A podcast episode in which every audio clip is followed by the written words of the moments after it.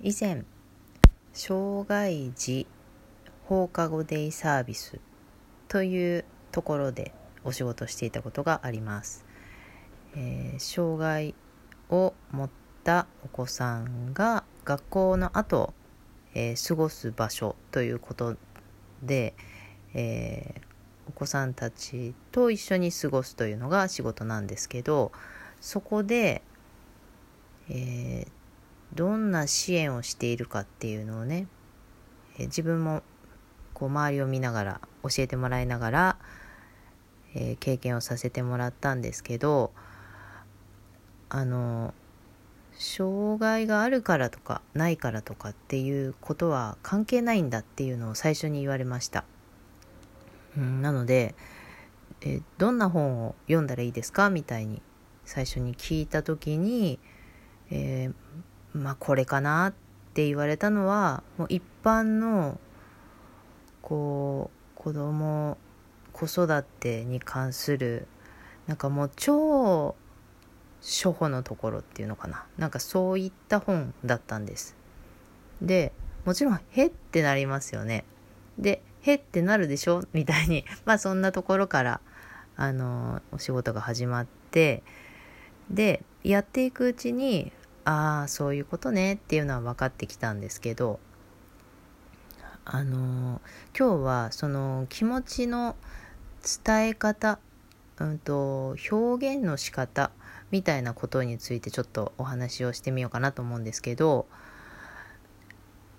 ああのなんか例えばね子供同士のことなので、えー、一緒に遊びたいとか、えー、おもちゃあのお友達が使ってるやつ使いたいとかまあそういったことっていうのはよくあることですよね。でそういう時に、えー、それをこうなんて表現していいのかわからないという場合に、えー、こうイライラしてみたり怒ってみたり、えー、泣いてみたりこう何かしらこう自分が知っている表現でこう表しますよね。でその時にあとど本当にどう思ってるのかっていうのももちろん周りの大人から大人もわからないからまあ聞きながらってことですよね。え何々ちゃんと一緒に遊びたいのって聞いてみたり、えこのおもちゃを使いたいのって聞いてみたり。まあそんな風にして、えー、本人に確認していくみたいなところがあるんだけど。で例えば「何々ちゃんと一緒に遊びたいの」というようなことがこう分かってきたらそしたら「まるちゃん一緒に遊んで」っていう言い方を伝えるんですよ。うん、で、えー、そういうふうに言ってみます。で、えー、その相手の子が「いいよ」っていう場合もあるし、えー、今はあの遊びたくないっていう答えもあったりするしそういうやり取りをえー、言葉言葉みたいな言葉とか、まあ、言葉が出にくいお子さんの場合にはその表現の仕方だったりっていうのをこう伝えていきながら一緒にやってみるみたいなそういった関わり方っていうのがあったんですね。でこれ子供はみんなそういう風にして多分育ってきてると思うんですよね。なんて言ったらいいのかとかでこういうこう言いましたそしてこう返事が来ました、えー、そしたらこうこう返しますみたいなのをえっ、ー、とね小学校とかでもこううまくそのやり取りができなくて、まあ喧嘩になってしまうということもありますよね。そういう場合先生が入ってそのやり取りを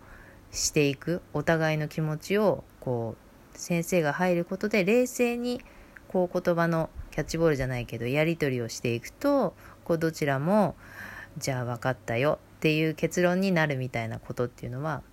あると思うんですよだから障害があるとかないとかは全然関係ないという話なんですけどそれもしかすると大人もこう表現ができてないことっていうのもあるなーって思ったりします。うんと、思っていることがあるんだけどとそれをこうどう伝えていいかわからないとか、えー、伝えていいかもわからないとかそういったことでこう怒り怒りとして感じてしまうとか 本来は怒りじゃないんだけどあのこういうことを思ってこう感じていてこう言いたいとか こういうことを伝えたいとかそういったなんか本当の自分の気持ちみたいなのがあるんだけど、まあ、それを表現、まあ、しちゃいけないのかと思っている場合もあるかもしれないし、えー、その本当の気持ちに気がついてない場合もあるし、うん、でも大人だとやっぱりその仲介役みたいな人ってまあいるね大人でもそういう仲介の人が入ってうまくこうやり取りできるっていうパターンもあるけどなかなかないですよね。そしてそういうなんかこううまく伝えられない言えないみたいなのってどっちかっていうと身近な人だったりするからそこに仲介の人が入るっていうのはすごく難しい状況だったりということも、うん、ありそうだなって思うんです。でそのお子さんのねえっ、ー、とデイサービスで仕事してた時そのやり取りについてあのこういうふうに言ってくださいねこう言われたらこういうふうに返してくださいねっていうふうなことを私はそこまで細かく指導はされてないんです。で私ができた人間だとも思ってないし自分の子育ても失敗してると思ってるぐらいだから私がうまくできるとは思ってないんだけどでもその状況を見てこう客観的客観視すれば分かること？ああの遊んでほしいんだ。じゃあ遊んでって言ってみようかとか。みんなが遊んでる中に入れてもらいたかったら入れてって言ってみようかとか。あの分かりますよね。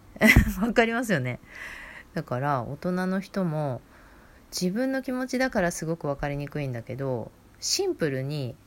え何を望んでいるのっていうのを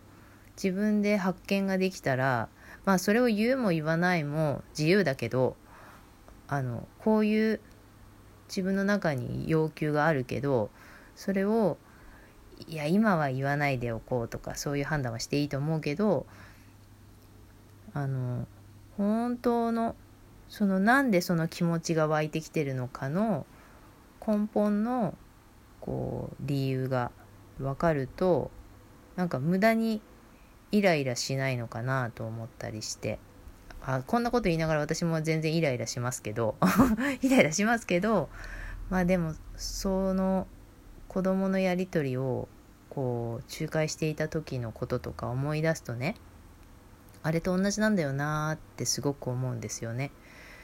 あの大人だからこういうこと言っちゃいけないんじゃないかとかこう言ったら傷つけるんじゃないかとかそういったなんか余計な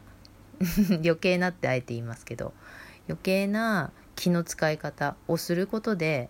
なんか自分を抑え込むとか、えー、逆に分かりにくい表現をしてしまうとかそういうことって、うん、大人の方が逆に面倒くさいんだろうなって思ったりします。でも面倒くさくしてるのは自分なんですよね。あの正直な気持ちをもちろん言葉は選んだ方がいいと思うけどその怒りに任せて言えばそれはどんな内容でも聞いた側はやっぱりいい気持ちしないからうまく交渉が成立しない可能性が高まってしまうけど冷静に自分の要求を伝えるそして相手の人もそれを聞いてどう思うのかっていうのを素直に言ってでお互いいいところを着地点にするみたいなのっていうのはまあ全く子供と一緒ですよねやり取りとしてはね。うん、なんかそう思うとこう大人大人って大変だなって 思っちゃう。うん、まあそんな風なことを私は時々思い出してます。うん、あの子供のうちにそういうやり取りをたくさんしてえー、周りの大人とかに教えてもらってあこういうふうに言えばいいのかとかそんな風なことを教えてもらってそうあのこういうことが素直に言える大人になったらいいなってあのすごく思ってました。ね子供の時は言えてたけど大人になったらなんだか言えなくなってきちゃったなみたいなこともあったりすると思うので。まあ言えなかったとしても自分の気持ちを気がつけてるとだいぶ違いますよね。うん、ということを今日はお話ししてみました。はい。えー、この番組はコミーの概念と言いましてアラフィフコミーのちょっと変わった概念についてお話をしています、えー、お便りを募集しています感想質問リクエストなどお寄せいただいたお便りは番組内で全て読ませていただいております、えー、読まないでという方は文章に書いていただければ読みませんので、えその一言お忘れなくお書きくださいえお便りはラジオトークアプリから出していただけます。え配信は、えポッドキャスト、Spotify、ブラウザからも聞けるようになっております。え本日も最後まで聞いていただいてありがとうございました。